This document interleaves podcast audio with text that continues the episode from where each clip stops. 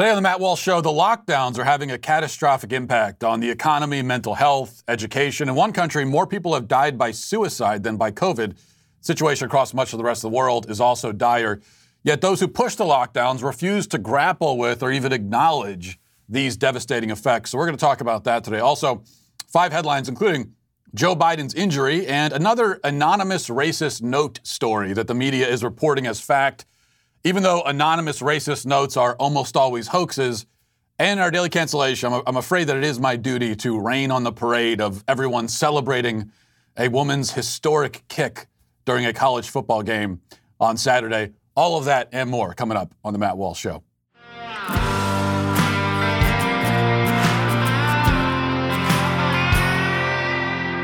Before we get started here, I want to tell you about um, our very good sponsors, LifeLock, which is an important thing to, to, to think about and uh, hear about LifeLock, especially as we get into the holidays and people are, you know, you're not just online a lot. I mean, we're always online anyway, but you're online, you know, you're, you're using your credit card, you're putting your information out there, buying things. The holidays, of course, can feel like a never ending to do list. Shopping online or browsing can expose your personal info uh, to a lot of bad guys out there. That's why you need to get Lifelock identity theft protection because not all websites are on the nice list, and you'll want to know if your personal information has been potentially exposed or found on the dark web. The holiday, this holiday season, you could miss certain identity threats by just monitoring your credit. Like, for example, if your information is on the dark web, do you know how to find that on the dark? I don't even. I don't know where is the dark web. How do you find it? I have no idea. Um, that's why you need LifeLock. Get LifeLock, the leader in identity theft protection. LifeLock helps detect a wide range of identity threats, like your social security number being for sale on the dark web. And if they detect your information uh, being used in their network, they're going to send you an alert. If you do become uh, a, victim of identity threat, uh, identity theft, they're not just going to leave you high and dry. They're going to help you restore your identity easier than you could certainly do on your own. And this is all about number one, protecting yourself, and number two, making your life easier. You don't want to leave yourself exposed. You get your identity stolen. You don't know where to go, who to talk to. Just get Lifelock. No one can prevent all identity theft or monitor all transactions at all businesses, but Lifelock can help you feel protected this holiday season.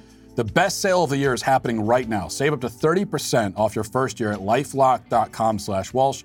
That's 30% off at lifelock.com slash Walsh. Sale ends November 30th, so take advantage now. Surprisingly enough, you know, CNN ran an important article a few days ago, actually, one that focuses on an aspect of the COVID story that's usually ignored. The headline is this In Japan, more people died from suicide last month than from COVID in all of 2020. And women, it says, have been most impacted. It reads in part, quote, in Japan, government statistics show suicide claimed more lives in October than COVID 19 has over the entire year to date. The monthly number of Japanese suicides rose to 2,153 in October, According to Japan's National Police Agency, as of Friday, Japan's total COVID 19 toll was 2,087. Japan is one of the few major economies to disclose timely suicide data.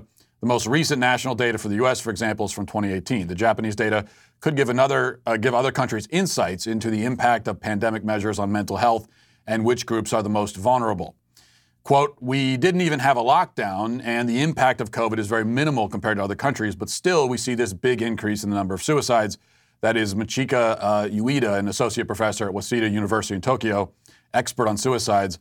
Continuing, that suggests other countries might see a, see a similar or even bigger increase in the number of suicides in the future.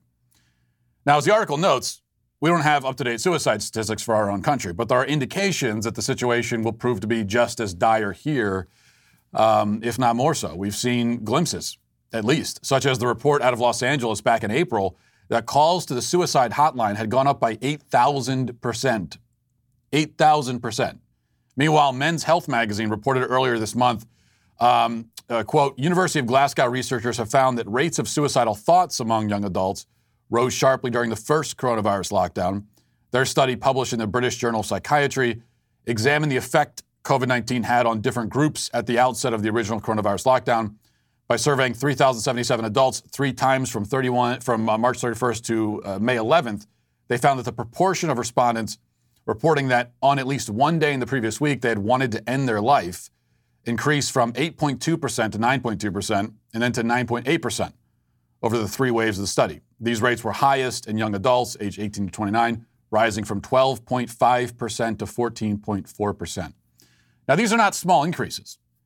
And the problem goes beyond, you know, suicidal thoughts. NPR, again, a surprise, published a report this weekend on the mental health crisis among children specifically brought on by the pandemic, or that's how they put it. You know, really, it's brought on by the government and the media's response to the pandemic. That's my own editorializing, not what NPR concluded.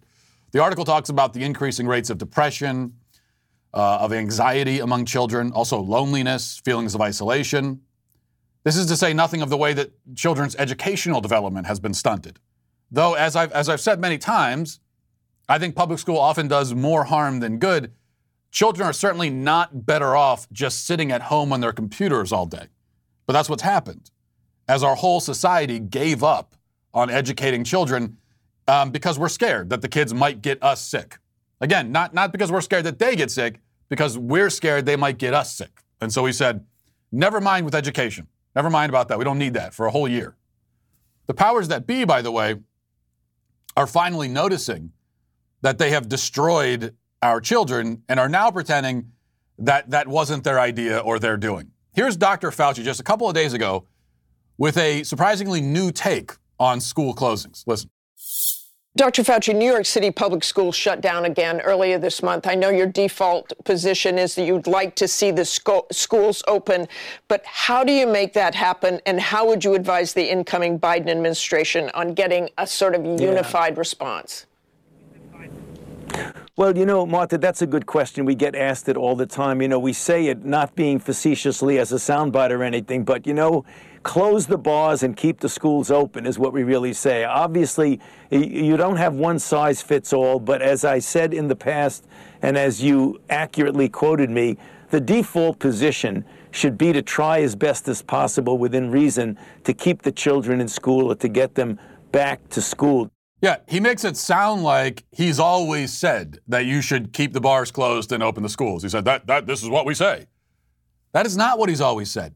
That's not what he said at all, in fact, until just now. But even Fauci, slow learner that he is, is starting to understand that keeping children locked in their homes for months on end in response to an illness that for them is no more dangerous than the flu is madness. Not just madness, it's evil. It's an evil thing to do to kids. Only don't expect Fauci to take any accountability or responsibility or to admit his mistake. Instead, he'll pretend he didn't say what he said in the past and has always said what he never really said. And it's not just children being decimated. Continuing the surprises of news media outlets actually reporting news, there was a whole flurry over the last few days of, of news media outlets actually reporting news. It's pretty incredible. NBC has on their website a short documentary about how the lockdown measures are impacting the elderly. Uh, speaking of being isolated, nobody has it worse than the elderly in nursing homes. They've been forced to spend, you know, what could be and often is their final months on earth locked in a building, speaking to their families through windows or not at all, and dying alone with no one there who loves them. So here's a little bit of that documentary. Listen. I understand that the current policies are in place because they want to do everything right now to protect our seniors and our veterans and loved ones of families in nursing homes. But our elders are now dying from failure to thrive. They're giving up. They've been alone for seven months. Families need each other. I was devastated when they told us we couldn't come in or see him. And my father didn't understand it when we explained it to him over the phone. He didn't understand what the virus meant. This is my father at 17 when he entered the service. He lied about his age so that he could get into the army. And this is my dad in Korea in the middle of the jungle during the war. So we did Zoom calls, and then we graduated to window visits. And seeing your parent through a window like an animal in the zoo. Hi, Daddy. Trying to hear him, trying to see him through the screen, trying to advocate for him was heartbreaking. You know, it's it is heartbreaking. It's tragic. It's infuriating. The elderly isolated, dying alone, children locked in their homes, replacing education with computers, suicides, depression, business owners losing everything. And however bad we think all of this is, it's worse. Remember that. We won't know the full effect for many years. We can't know. I mean, what are the long term effects of locking kids in their home, making them think strangers are disease zombies, punting their education down the road like it doesn't matter? In what way will this generation of children be shaped by this? To what extent? What will that shape be? Nobody knows. No society has ever done anything like this. And how many suicides will ultimately happen as a result of the lockdowns?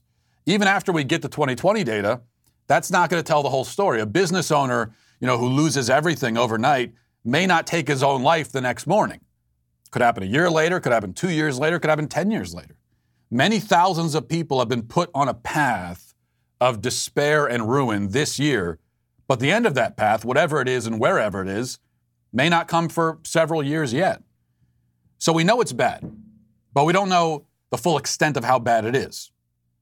For that matter, what are the psychological effects of people living their lives without ever seeing a stranger's face in public? How does that influence our mental health? Does anyone know? No, because again, nobody has ever done this before. And that's why the flippancy of those who advocate and push the lockdowns really enrages me the most. They have not attempted to seriously weigh the pros and cons. They have not bothered to so much as wonder about the long term or short term negative effects. We're doing something no society has ever done, embracing consequences that no society has ever willingly embraced. And we're supposed to do this without even discussing it? Without any sense of caution or apprehension? Accept the lockdowns or you're a science denier. That's it. That's meant to be the end of the debate. Most of all, we're supposed to simply accept the proposition that not only will the lockdowns make people safe and ex- extend people's lives, but that making people safe and extending their lives is the most important consideration, and all other considerations should be subordinated to it. We're supposed to believe, unquestioningly, that lockdowns will keep the most people alive, and that there is nothing that could ever be more urgent than keeping the most people alive anything that must be sacrificed, literally anything, to this end is worth it. That's what we're supposed to believe. Those are the two propositions that you must believe. You're required to believe. Yet both are highly dubious, to say the least.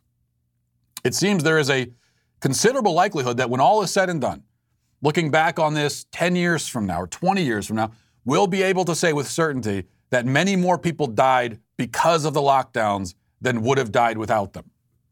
But whether that's the case or not, the second proposition, that physical safety is the highest good, is certainly incorrect. Not just dubious, it's wrong. Our country is founded on the proposition that some things are more important than safety. Any happy and well adjusted life is grounded in the same belief. For an elder, elderly person with, you know, at best, let's say two or three years left to live, what is better? To live those two or to live those two or three years and be alone and miserable the whole time? Or to risk living less than two or three, but to be happy and to be with those you love? For a child, what's better? To live in isolation to avoid the minimal risk of a disease that rarely has any serious complications for children? Or to live a normal child's life and to get an education and to be with friends and to be outside playing and doing what kids do while accepting the mild risks involved? The lockdown advocates and our overlords in government have decided that these questions are easily answered and that the answer is to prioritize safety above all in all circumstances. Even if by prioritizing safety, you ultimately make people less safe and depressed and suicidal on top of it. They say it's anti science to question it, but it's not. It is anti human to do what they are doing. And it's time for us to stop going along with it. Now let's get to our five headlines.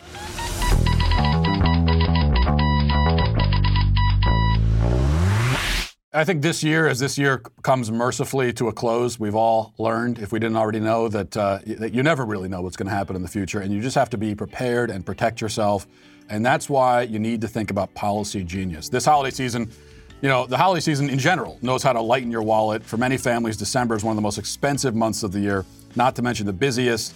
And uh, especially this year, I think there are a lot of families who don't have that extra capital that they normally would have. So you're looking for savings wherever you can find it. If you need life insurance but don't want to deal with the hassle or expense, try Policy Genius. Policy Genius combines a cutting edge insurance marketplace with help from licensed experts to save you time and money. So right now, you could save 50% or more by using Policy Genius to compare life insurance. When you're shopping for a policy that could last for more than a decade or even much longer than that, those savings really start to add up over time. Um, and here's basically how it works it's very easy. First, you head to policygenius.com. In minutes, you can work out how much coverage you need. You can compare quotes from top insurers to decide what works for you, what works for your family. Policy Genius will compare policies starting at as little as $1 a day. You might even be eligible to skip the in person medical. You don't know. You just got to go to Policy Genius and find out. Once you apply, the Policy Genius will handle all the paperwork, all the red tape. They sort of take it from there. So it's very easy for you. And if you want to know other people's experience. Don't take it from me. This kind of service has earned Policy Genius a five star rating across over 1,600 reviews on Trustpilot and Google. Okay, that's where you could really go to find out people's experience. That's where they're being honest about it. And, uh, and that's it. People love Policy Genius. I love Policy Genius. If you have loved ones who depend on your income, don't go into 2021 without life insurance. Go to policygenius.com and get started now. You could save 50% or more by comparing quotes and you could start the new year with one less thing to worry about. Policy Genius, when it comes to insurance, it's nice to get it right. All right. Um, hope you all had a great Thanksgiving, by the way. Mine, um, uh, my Thanksgiving began with my daughter vomiting as soon as we got to my sister in law's house. She didn't have a virus or anything. She wasn't sick, but uh, she gets bad car sickness like I do.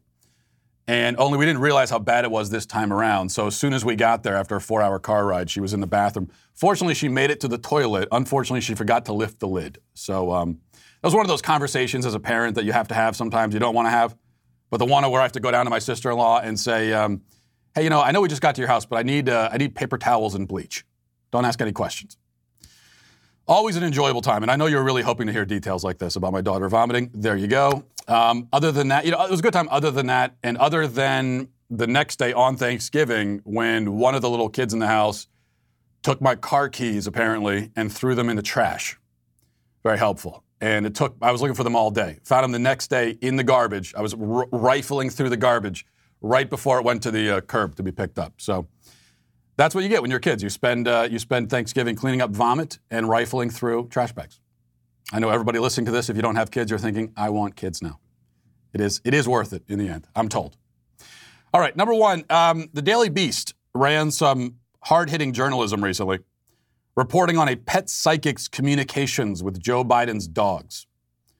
Now, incidentally, the existence of pet psychics presents, for me, maybe the greatest temptation to be a socialist. This is the only time I've ever felt a little bit tempted. Because, I mean, maybe people do have too much money if they're spending it on sessions with a, with a pet psychic. I think maybe the rich people do need to be stopped. I don't know. I th- maybe because of this. But uh, this pet psychic had a communication breakdown, it seems, because she had a, uh, she says, this, this, is, again, the Daily Beast is reporting this, just, you know, just, this, just reporting it. Why not? And um, there seems to have been a breakdown because she had a mind to mind exchange with Biden's pets that didn't include some vital information. So she says, quote, the very first thing I got was that they were both very excited about moving to the White House. I had a real connection. I felt that excitement of theirs. They showed me that Joe Biden is very bonded to his dogs and have a real connection with them. They kept showing me that although he has rescued one of the dogs, the dogs feel in many ways that they have rescued him egomaniacs. That's the kind of narcissism I would expect from a cat. This is why I hate dogs. Extremely full of themselves, but also desperate and needy at the same time, the worst combination. But the point is that she never mentions that the dogs were actually plotting to destroy Joe Biden the whole time. Not a day or two after this story was published, Joe Biden was in the hospital with a fracture to his foot after injuring himself while playing with his dogs. So, how did the psychic not see that coming? Why didn't she stop it? Um, now Joe Biden's going to be a walking boot for a while now. Could have been warned about this, but we weren't. Uh, this is what the Daily Wire report says. Joe Biden reportedly hurt himself over the weekend while playing with one of his dogs and was sent to a medical specialist for evaluation. Um, uh, Biden's office said in a statement, "quote On September uh, on Saturday, November 28th, President-elect Biden slipped while playing with his dog Major and twisted his ankle. Out of an abundance of caution, he will be examined this afternoon by an orthopedist. And uh, so, yeah, they're talking about a fracture, I guess, is what he got. Okay.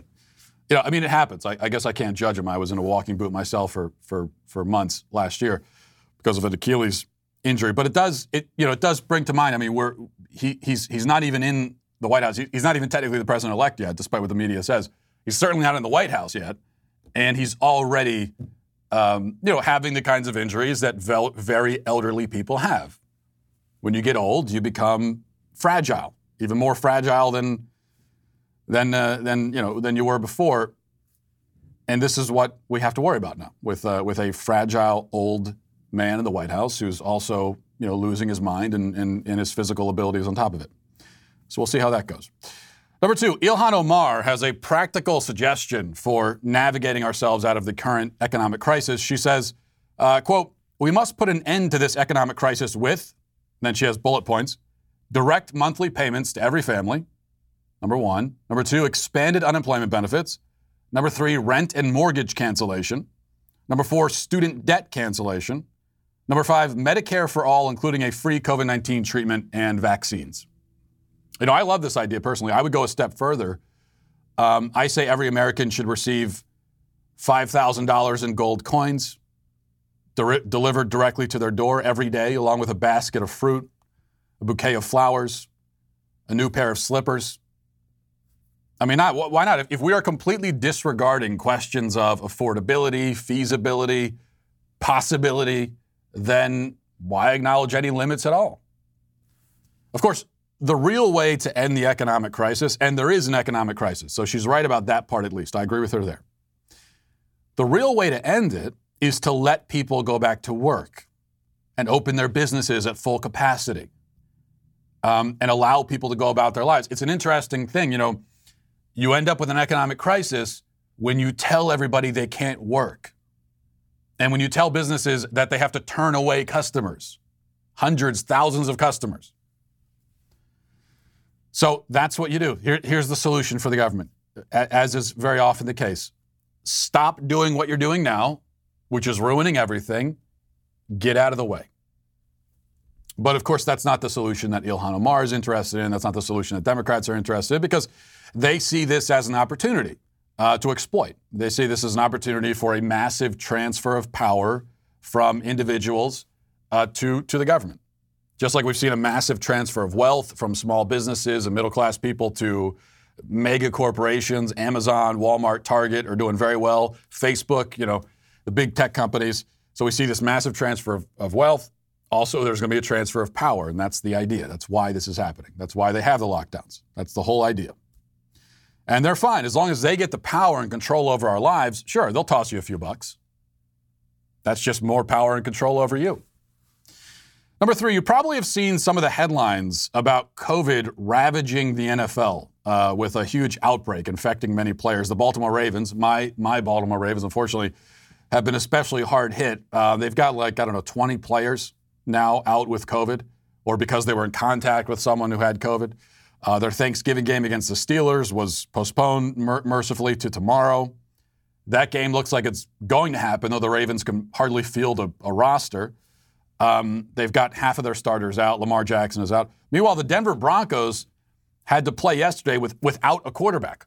All of their quarterbacks either had COVID or were in contact with someone with COVID. And so they were they, they started a practice squad receiver as their quarterback. Of course, they lost by a lot of points against the Saints. No surprise there. But the funny thing is, in all of these stories, you know, of a of a league ravaged by sickness, Nobody ever tells us how sick these players actually are. Have you noticed that? I mean, isn't that the first question you ask yourself when you read a story about this or that star NFL player, Lamar Jackson, diagnosed with COVID? Your, your question is, how sick is he? I mean, is he in the hospital or is he just at home with the sniffles? Or does he not even have the sniffles? Is he just is he perfectly fine? They don't tell you that. There's a reason for that. That's a detail they don't include. I have heard specifically about one, I think there was, from what I've read, what the media has reported, there's been, I believe, one player with serious complications from COVID. Um, but there have been a lot more than one who have been diagnosed with it. But that's the interesting thing. That's the only player who the media has gone into detail telling us about their symptoms because they were bad symptoms. All the rest of these players, they don't tell us. And uh, you know, again, the reason for that is is quite obvious, because in reality, most of these players probably it's they don't even have a case of the sniffles. They're just at home, you know, playing Madden or something and waiting for when the league tells them they can come back. Not sick at all. Many of these players. Number four, protest in Utah over the weekend uh, over the recently passed statewide mask mandate. So Utah was one of the one of the more recent states to join the uh, the mask mandate bandwagon. There was a couple of protests. Unfortunately, not very large protests. They should be larger than they are. I mentioned this story mainly as an excuse to tell you about my own mask-related run-in um, that uh, that I had over the weekend. We went. Um, we were, like I said, I was at my sister-in-law's for for Thanksgiving. We went to an outdoor Christmas lights display um, at, at night. I think it was Saturday night. Again, it's outdoors, Christmas lights display. We're, we're outside. A lot of, lot of nice air circulation when you're outside. And uh, most people walking around with masks. People, I wasn't wearing, really wearing a mask. Here, here's, well, let me tell you, what, here's my mask policy. This is my personal policy that I've adopted.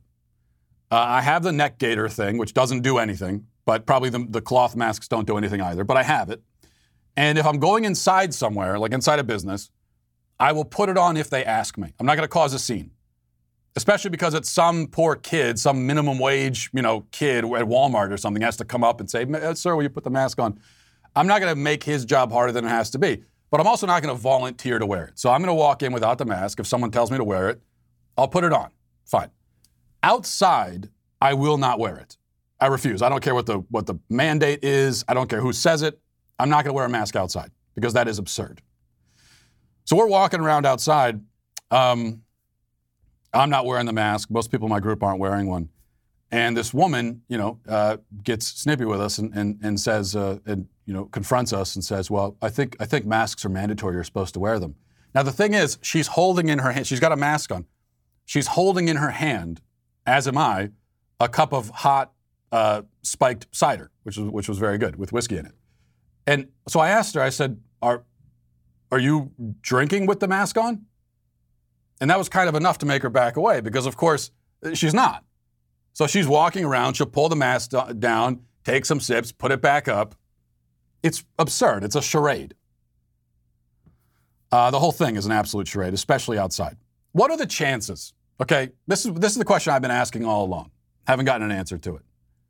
What are the chances if you're outside and you you just walk by someone more than six feet, even if you're within six feet. Let's say you walk by someone and uh, God forbid you pass them uh, as close as three feet, and you're you're within three feet of them for about a second. What are the chances that you could pass COVID to them? What is it? I mean, th- you take the average person just walking down the street without a mask. Yeah, we don't know if he has COVID or not. Just you know, take any average person off the street walking down the street what are the chances that that person, percentage wise, will pass COVID to you as you pass him? I mean, what is what is it? It's it's it's certainly not one percent. It's much smaller than that. Very, very, very, very small percentage chance. Uh, but of course, we know wearing the mask is mostly, as I said, a, a charade, something that's done, you know, just for display, like with this woman, who was pulling the mask down frequently to drink, but still felt that she was uh, because she had it she had it on at least. She was playing the game, so that entitled her to lecture other people. Uh, five. Finally, you can be the judge here. Tell me what you think. Story from the Hill. It says a man in Arkansas received a racist note after putting up an inflatable black Santa in front of his house. Chris Kennedy, who lives in North Little Rock, received an anonymous racist letter condemning the decoration. Uh, Kennedy read the letter during a live stream on Facebook. I looked for, the, for this live stream so I could play it for you. I couldn't find it. It looks like it's been taken down, which if it, it unless I just couldn't find it, but if it has been taken down, maybe that'll tell you something. Here's the uh, here's the note as he read it. Please remove your Negro Santa Claus yard decoration. You should not try to deceive children into believing that I am a Negro. I am a Caucasian white man to you and have been for the past 600 years. Your being jealous of my race is no excuse for your dishonesty. Uh, the note continues Besides that, you're making yourself the lack- laughing stock of the neighborhood. Uh, during the live stream, Kennedy said that he was trying to be as nice as he can be, but he was filled with rage over the note. Um, Kennedy also showed an image of a white Santa with two thumbs up and a label taped to the envelope that the letter came in. And then the, um, the Property Owners Association condemned it, and it says that um, other neighbors have come out and they're buying their own Black Santa inflatables to put in their yard, and they're all rallying behind this guy. Okay. It's just, all I can say is it's good to see Jussie Smollett getting into the Christmas spirit uh, in his own way. So I won't judge him for that. And maybe that's not fair. Look, I, I don't know that this is a hoax. I, I can't say that. It's possible that an actual racist person got mad about an inflatable Santa and wrote this note where he pretends to be Santa. I mean, the, the note is written as if Santa Claus himself has written it. Um, and then, I mean, it's possible, right? It's, it, you know, technically, it's possible that Santa Claus actually did write it.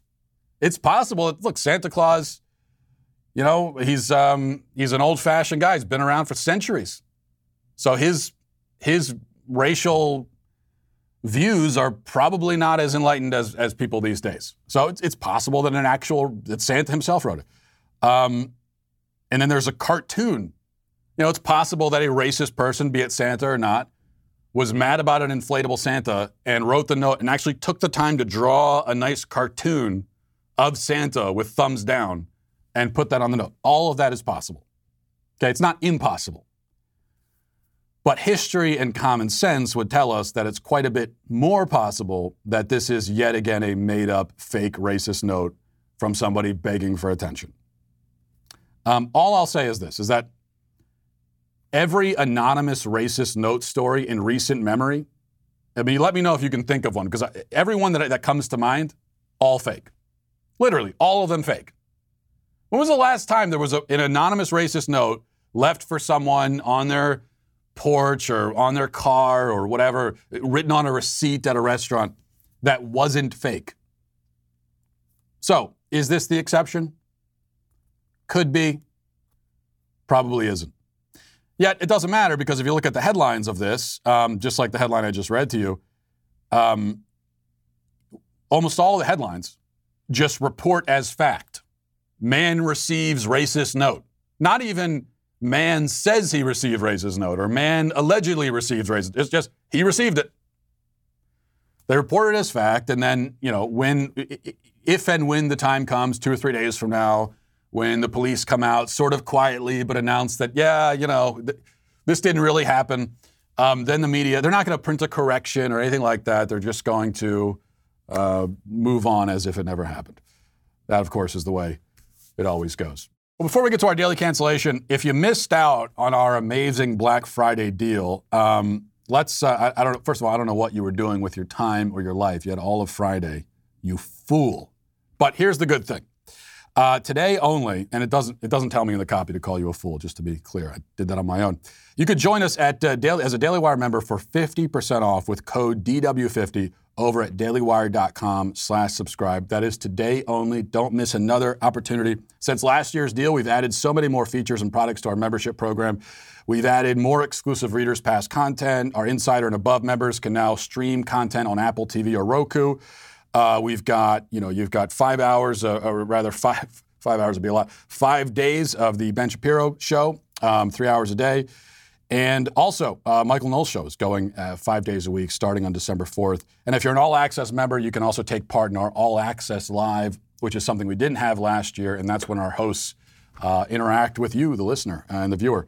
And we just have a sort of casual conversation. It's a lot of fun. So you get all of that and much more. We may not be able to offer this deal again next year because of all the stuff we're adding to it. it might just not make, make sense for us to do it. So be sure to become a member today using coupon code DW50 over at dailywire.com slash subscribe. All right, let's get to our daily cancellation. Today, for our daily cancellation, we're going to cancel Vanderbilt University, along with everyone in media who is celebrating Vanderbilt University this weekend after its winless football team, quote, made history by dressing and fielding a female player. Sarah Fuller, a goalkeeper, or is it goaltender? I'm not sure. I typically prefer sports over soccer. In any case, a female soccer player was enlisted as the Vanderbilt football team's kicker for its game on Saturday against Missouri. All of Vanderbilt's kickers were sent to the COVID quarantine, and the team decided to bring Sarah in to substitute. And more importantly, to generate some headlines and attention, because they certainly weren't going to generate any headlines and attention just by playing solid football and winning games. So they had to resort to this. Sarah thus be- became the first woman to ever take the field for a major college football program.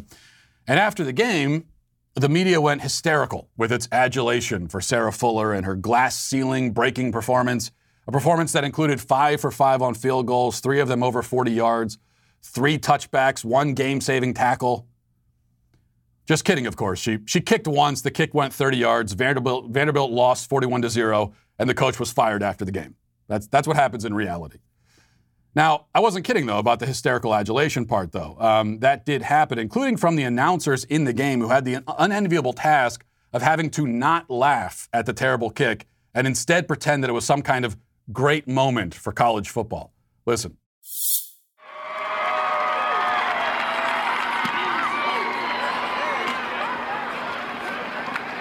And the kick down at the 35 yard line, and Sarah Fuller. Happy Thanksgiving. What a day. What a day in college football. What a day. What a day with that 30 yard kick. Now, I should note that the coach claimed after the game, right before he was fired, that the kick there was a design squib kick. And he should be fired if that really was designed. Anyone who knows football knows you don't squib it intentionally at the start of the second half when you're down 21. And even if you do squib it intentionally, you don't want the ball to only go 20 yards in the air and then roll another 10. There is no designed kick in all of football that works like that. If this is a design kick, it's a new design. It's a bad design. Not a squib kick. Maybe we can call it a chick kick. Or we could have called it that and laughed before our whole society turned into a bunch of insufferable PC scolds who had pretended it's not incredibly hilarious that everybody hyped up the female football, football player and then she went out and did the worst kick anyone's seen all year. I mean, that is funny, right? Anyway, ESPN, of course, um, interviewed Sarah Fuller about this historic moment after the game. And here's what she had to say. Well, Sarah, you made history today. The first female to ever play in a Power Five football game. What emotions are you feeling now that you've reached such a milestone? Honestly, it's just so exciting. And the fact that I can represent like the little girls out there who've wanted to do this or, you know, thought about playing football or any sport really, and it encourages them to be able to step out and do something big like this. So it's awesome. We were all patiently awaiting the entire first half, hoping we'd get to see you take the field, but you come out after halftime, you take the field for the kickoff. What was your mentality in that moment? Honestly, I was just really calm. Uh, the SEC championship was more stressful, if I'm going to be honest. Um, but I was I was really excited to step out on the field and do my thing. So. Throughout this week, as the story has gained prominence and taken to the headlines, I know you felt a sense of responsibility to use this platform for something bigger than yourself. What message do you hope was conveyed by your involvement today? I mean, I just want to tell like all the girls out there that you can do anything you set your mind to. Like you really can. Yes, do anything except kick a football more than 30 yards, apparently. It's just a good thing that the glass ceiling was closer than 30 yards away, otherwise she never would have broken it. I am being a little harsh, admittedly. I don't mean to be hard on Sarah.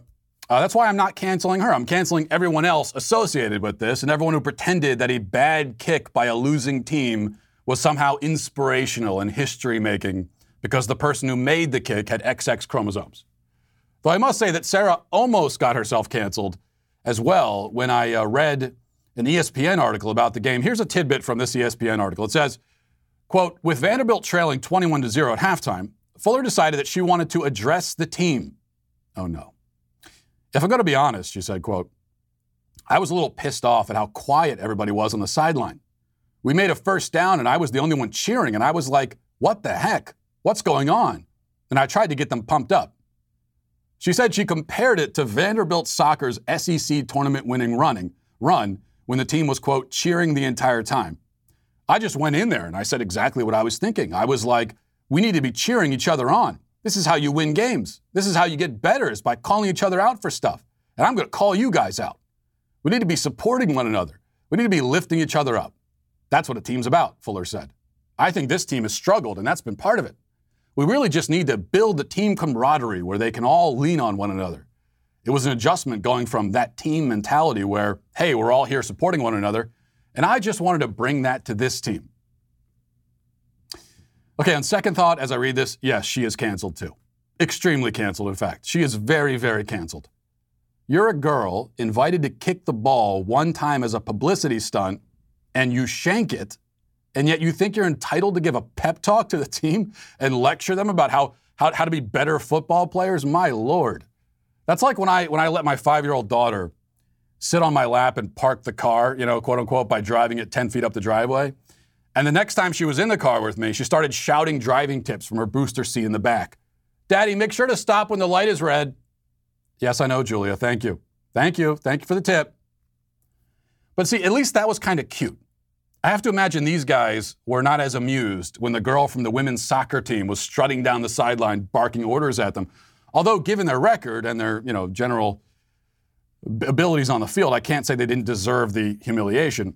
In fact, Vanderbilt sent out a tweet after the bad kick with a picture of Sarah, Sarah Fuller and the words, quote, history made.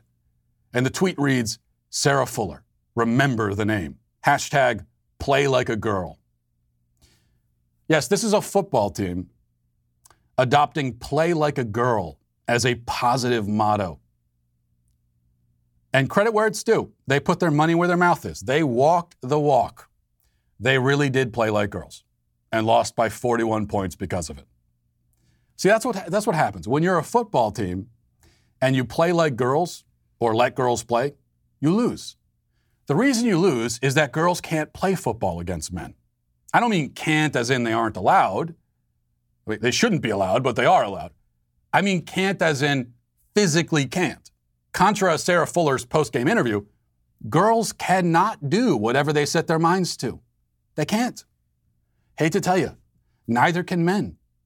There are some things you set your mind to that you can't actually do because you're not physically capable. I could set my mind, and have set it, on being the greatest ballerina on planet Earth, and it probably still will never happen, unfortunately. The results ultimately will be almost as hilarious as a woman playing football. Speaking of which, there will never, ever, ever, ever, ever, ever, ever be a female who actually earns her way onto a major college football program, even as a kicker, or even a high school program, much less a professional program. Not because football teams are sexist or because women are inferior as human beings or anything like that. It's just because reality is what it is. A woman on a men's football team will at best embarrass herself, at worst get herself killed. It's, it's good for Sarah Fuller that she didn't kick the ball 50 or 60 yards and give the team a chance to return it. If she had, and she was the last line of defense trying to make a tackle on a real football player with a head of steam sprinting down the sideline, she'd be in the hospital right now or the morgue. As far as I know, no player for a major college football program has ever been killed by a collision on the football field, and that is one glass ceiling a female player could break. It's just not one that should be broken. But aside from the safety concerns, the real issue with putting a girl on the field and celebrating her for her terrible play is that, along with how generally ridiculous it is, it's also patronizing and degrading. Are women really so unimpressive and bereft of achievement that we have to pretend it's an achievement to be given an opportunity you didn't earn and then botch it? You know, it'd be one thing if she went in there and did hit a 52 year old 52 yard field goal for the win or even if she managed a couple of touchbacks. But what she did, literally anyone could do. You, I don't care who you are, you could kick a football 20 yards in the air if you put it on a tee. You could do that. I could. I think my seven year old son probably could. Are women so pathetic that we have to call this an achievement? Not just an achievement, but a historic achievement. One that will cause us to remember her name for all of history. A thousand years from now, they'll be singing songs and telling stories about Sarah Fuller kicking the ball 20 yards. Monuments will be built is that how sad and unimpressive women are? That we have to stoop to this? Answer no. That's how sad and unimpressive feminists think women are. Because they themselves, feminists, are sad and unimpressive. It's how sad and unimpressive the media thinks women are, apparently. But it's not what I think, and it's not the truth. My wife, for example, um, can't play football, but she does 50 things in a day that are far more important and impressive than that crappy kick by Sarah Fuller. I mean, she'll do stuff like take four young kids by herself to a museum. She's done that multiple times. She takes all the kids. I'm working. She'll go to the museum in the city. I would never do that. I wouldn't even attempt it. It's a suicide mission. My wife does it and has fun somehow. Yet we don't celebrate women for doing those sorts of things anymore. We celebrate them for, for trying to imitate men, even though their imitations always suck and are humiliating to all involved. We've decided that the best sort of woman is a man. And not coincidentally, we've also decided that the best sort of man is a woman. So women are celebrated for dressing up in football uniforms, and men are celebrated for dressing up in dresses. And the only people who aren't celebrated are those who act like themselves and carry on living as sane and competent people. So that's why Vanderbilt is canceled. And everybody who pretended to be impressed by the most unimpressive kick in football history is also canceled. And Sarah Fuller, again, unfortunately, has to be canceled. And that's going to do it for us today. Thanks for watching, everybody. Thanks for listening. Have a great day. Godspeed. If you enjoyed this episode, don't forget to subscribe. And if you want to help spread the word, please give us a five star review. Tell your friends to subscribe as well. We're available on Apple Podcasts, Spotify, wherever you listen to podcasts, we're there. Also, be sure to check out the other Daily Wire podcasts, including The Ben Shapiro Show, Michael Knowles Show, and The Andrew Klavan Show. Thanks for listening. The Matt Walsh Show is produced by Sean Hampton, executive producer Jeremy Boring. Our supervising producers are Mathis Glover and Robert Sterling. Our technical producer is Austin Stevens, edited by Danny D'Amico, and our audio is mixed by Robin Fenderson. The Matt Walsh Show is a Daily Wire production, copyright Daily Wire 2020. Hey everyone, it's Andrew Klavan, host of The Andrew Klavan Show. Today we're going to cover the strange case of Joe Biden's cat. That's the story the media is covering, and it's a furry little sign that we're in a crisis of disinformation where it's impossible to know what to believe. But we'll try to find out on The Andrew Klavan Show.